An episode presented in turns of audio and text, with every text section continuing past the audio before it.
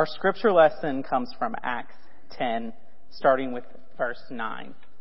About noon the next day, as they were on their journey and approaching the city, Peter went up to the roof to pray. He became hungry and wanted something to eat. And while it had been prepared, he felt, while it was being prepared, he fell into a trance. He saw the heaven open, opened and something like a large sheet coming down, being lowered to the ground by its four corners. In it were all kinds of four-footed creatures and reptiles and birds of the air. Then he heard a voice saying, Get up, Peter, kill and eat. But Peter said, By no means, Lord, for I have never eaten anything that is profane or unclean. The voice said to him again, a second time, What God has made clean, you must not call profane. This happened three times, and the thing was suddenly taken up into heaven. This is the word of God for the people of God. Thanks be to God. So I love this story. This is one of my favorite stories in the Bible. It's one of the first stories that I remember learning about in church, but that is, I chalk that up to the fact that my Sunday school teacher brought us each Lunchables with ham and cheese to illustrate what we couldn't eat. Now, I don't know how historically accurate it is, but it worked because I remember it 25 years later. I love the character of Simon Peter. Um, he represents to me a wonderful example of how our interpretation and encounters with Jesus change over a lifetime. So we're going to take a look at Peter's life. But keep this story, the story of this vision that Peter has in the back of your head because we are going to come back to it.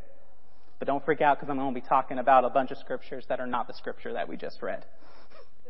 Hmm. So Simon Peter, the rock on which the church is built, father of our faith, a beloved disciple of Jesus, a martyr for the gospel. It's a story we're familiar with. It's a story we grow up hearing if you've grown up in church. The story of a lowly fisherman who would be called a disciple of Christ. This disciple who would proclaim that Jesus is the Christ. And then later in the next chapter is called Satan by Jesus. The disciple who would deny Jesus three times. The disciple who walked on water, who preached at Pentecost after receiving the Holy Spirit, who performed miracles. Peter sits on a high pedestal. He's a hero of our faith. Have you ever prayed to have faith like Peter's? Have you ever aspired to be like him in your following of Jesus? Have you ever truly looked at his story and realized just how often Peter failed and fell short of what he was supposed to do? In the story of Peter, we see one of the most real and human-like journeys that have been found in the Bible a story of failure, but also a story of someone who continues despite of that failure. Now, story or Peter's story begins a little differently than ones that we're used to. You know, you, we have Moses who is saved as a baby and anointed from an early time to deliver God's people from Egypt. We have David who we meet as a shepherd, as a young boy who again Samuel comes to him and anoints him as the future king.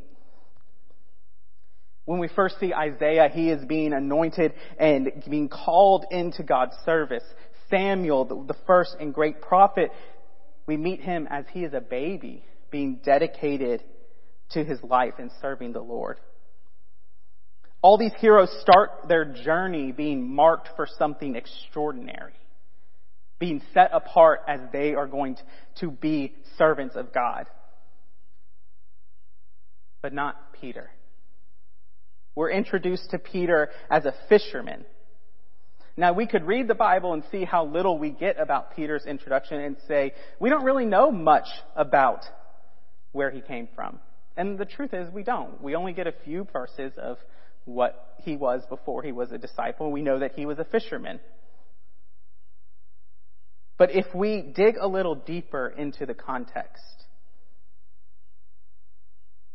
if we learn from what's going on, we learn a lot just by the fact that we knew he was a fisherman. So bear with me. We're going to take a little journey into how Jewish society in the first century worked.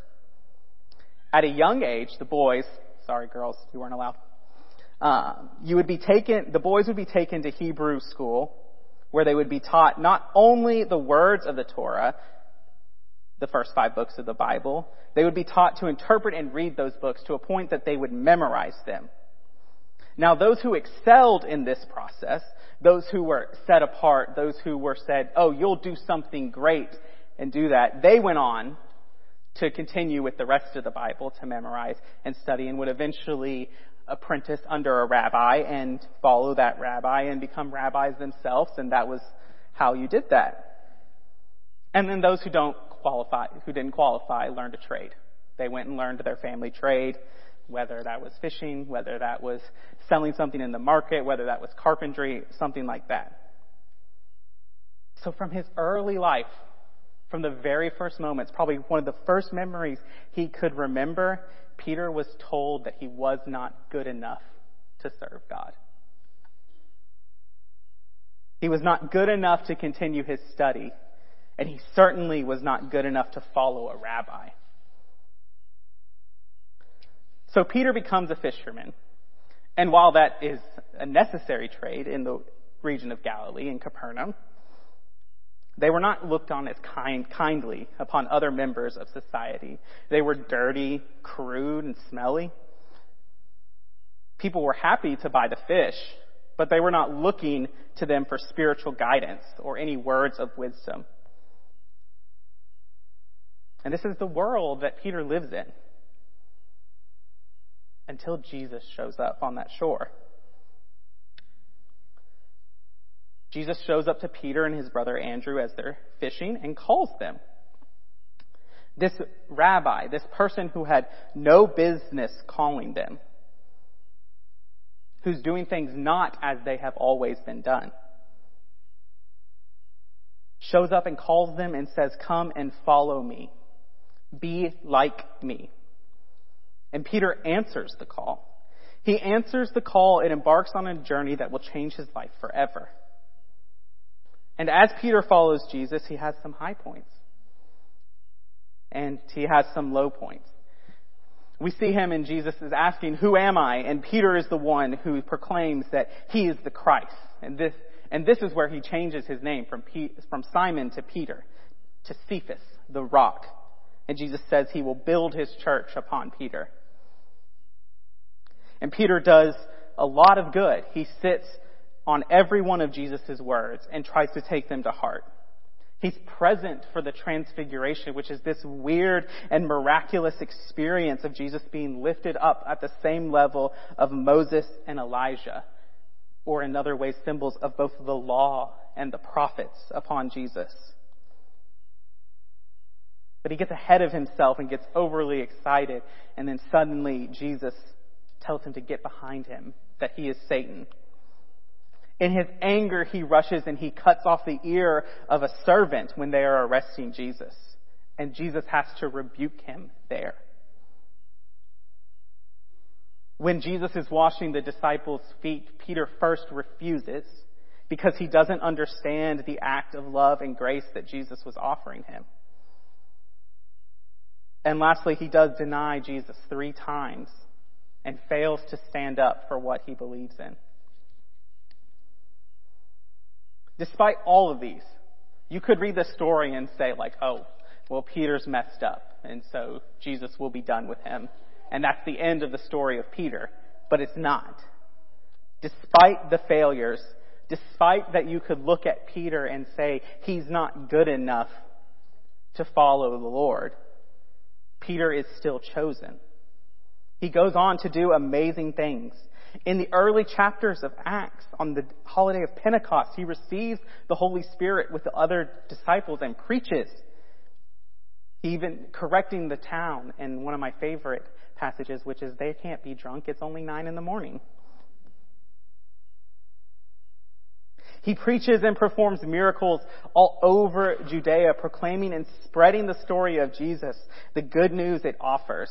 When we finally get to Peter in, Act, in Acts 10, he's riding a wave of several winds. He's the disciple who walked on water.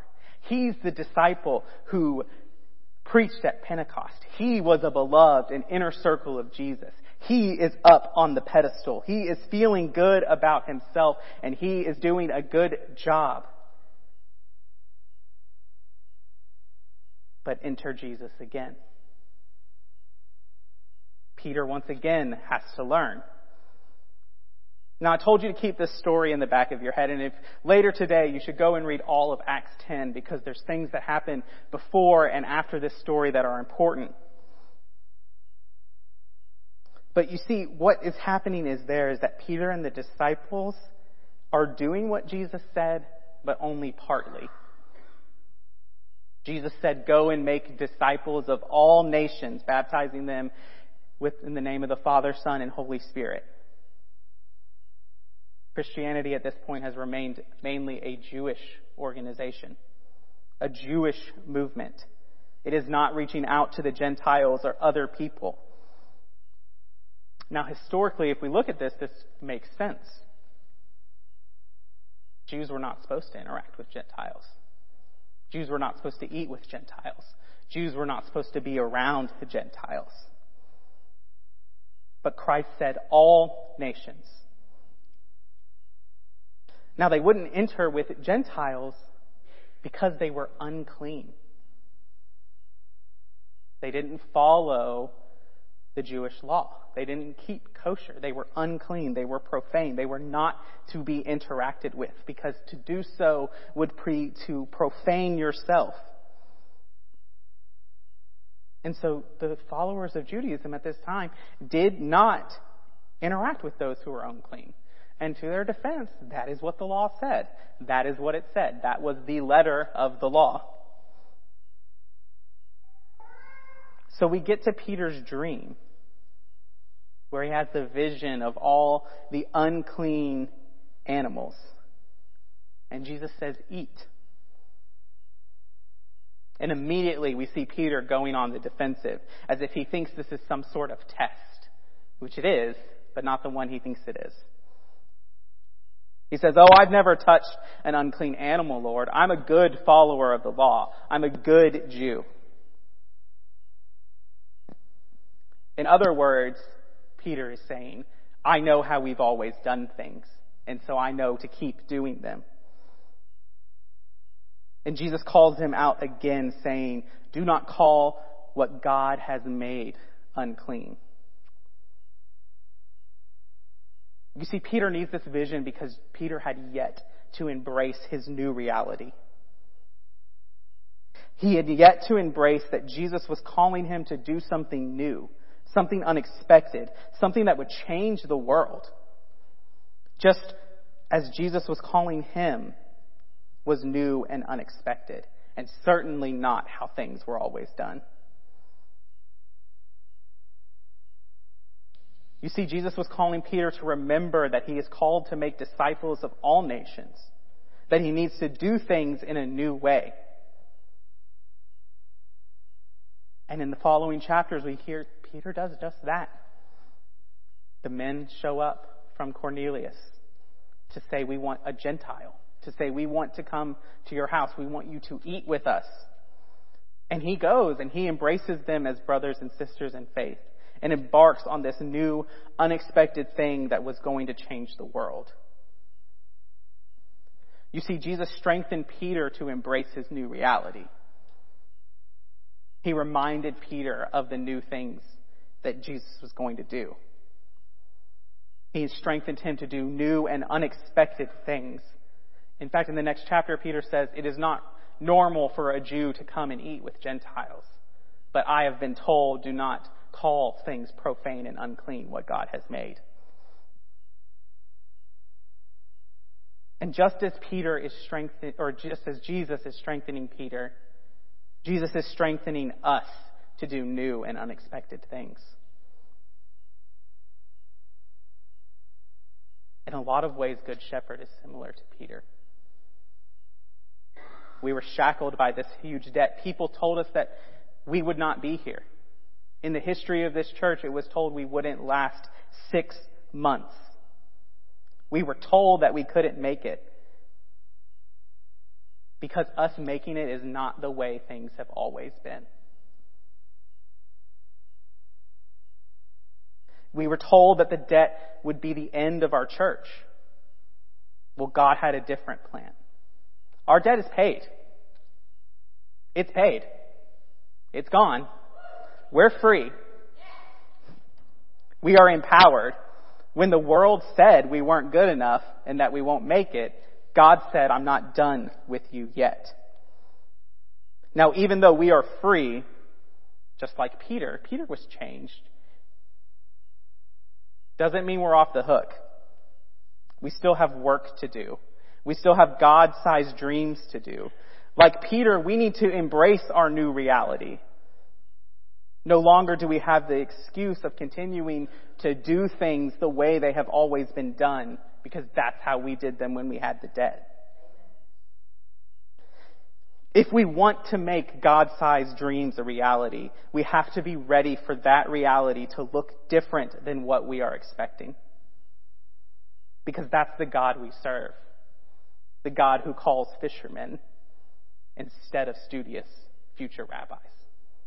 The God who calls the people who would be least likely to be called in their society. So if we want to get on board and do what God wants us to do, we have to be ready for that to be extremely different than what we're expecting. Because when we work with the Holy Spirit, God will do amazing things through us. Now, I just made that sound really, really easy. Well, it is not. And I, you heard it from me. It is not easy. It is not easy to let go of the past. It is not easy to do things in a new and different way. Fear and anxiety are powerful tools, powerful forces that overwhelm us and blind us to what God is doing in the world. But the good news is it's not up to just us. God is with us. And Jesus strengthens us to do new and expected things. This is so we can go and make our God-sized dreams a reality. Jesus strengthens us so that we can do the hard things. So what hard things will we accomplish as a church? What will our future hold? What new and expected things are happening at Good Shepherd United Methodist Church? I'm excited for what God has in store for this church. I know it will be amazing because I know our God is amazing. And I know that while it will be difficult, while it will be hard, while it won't be perfect, while there will be bumps in the road, while we will struggle in a lot of ways, I know that Jesus is with us. I know that our God is with us. And I know that our God will strengthen us to move throughout our entire journey as a church. So I hope that we embrace it. I hope that we look and see and listen to what God is doing in our lives so that we can experience and continue to be strengthened by a God who is with us and who loves us. In the name of the Father, Son, and Holy Spirit. Amen.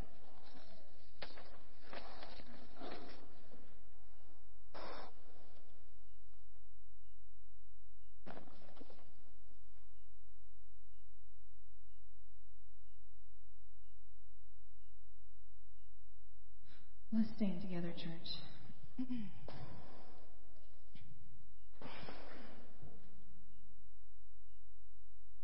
when I first came upon this song that we're about to sing, it's it's a it's a beautiful imagery, but it's also exactly what Austin was just talking about. That sometimes the change and sometimes what God has in store are are difficult, difficult things, difficult challenges.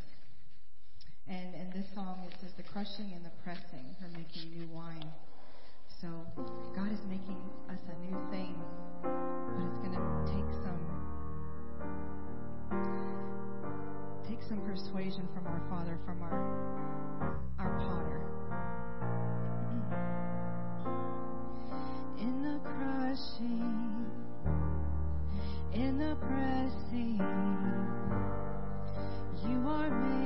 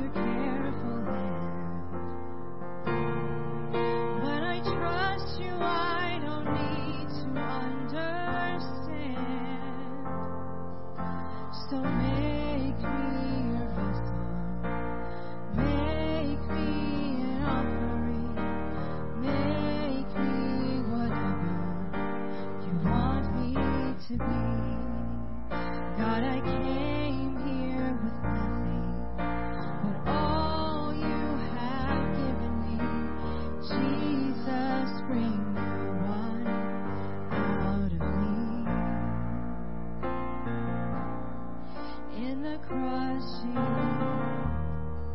in the presence.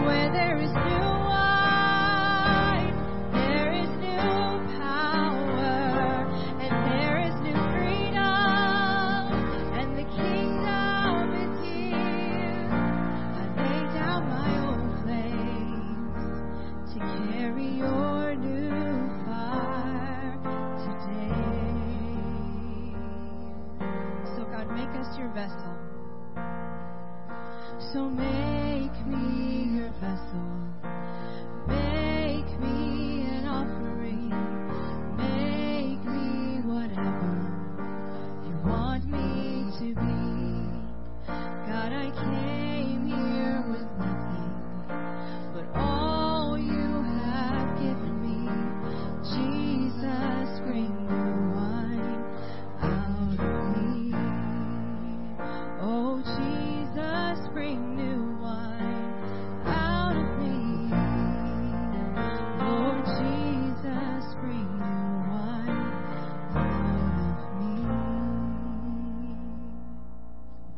May you go with the grace of God and the strength given to you by Jesus and the power of the Holy Spirit to do new and unexpected things in the world.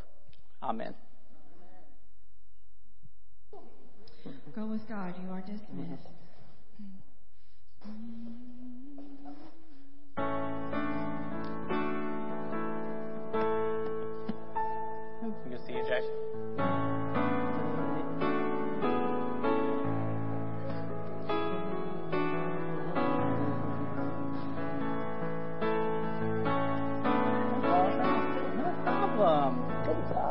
You. Thank you.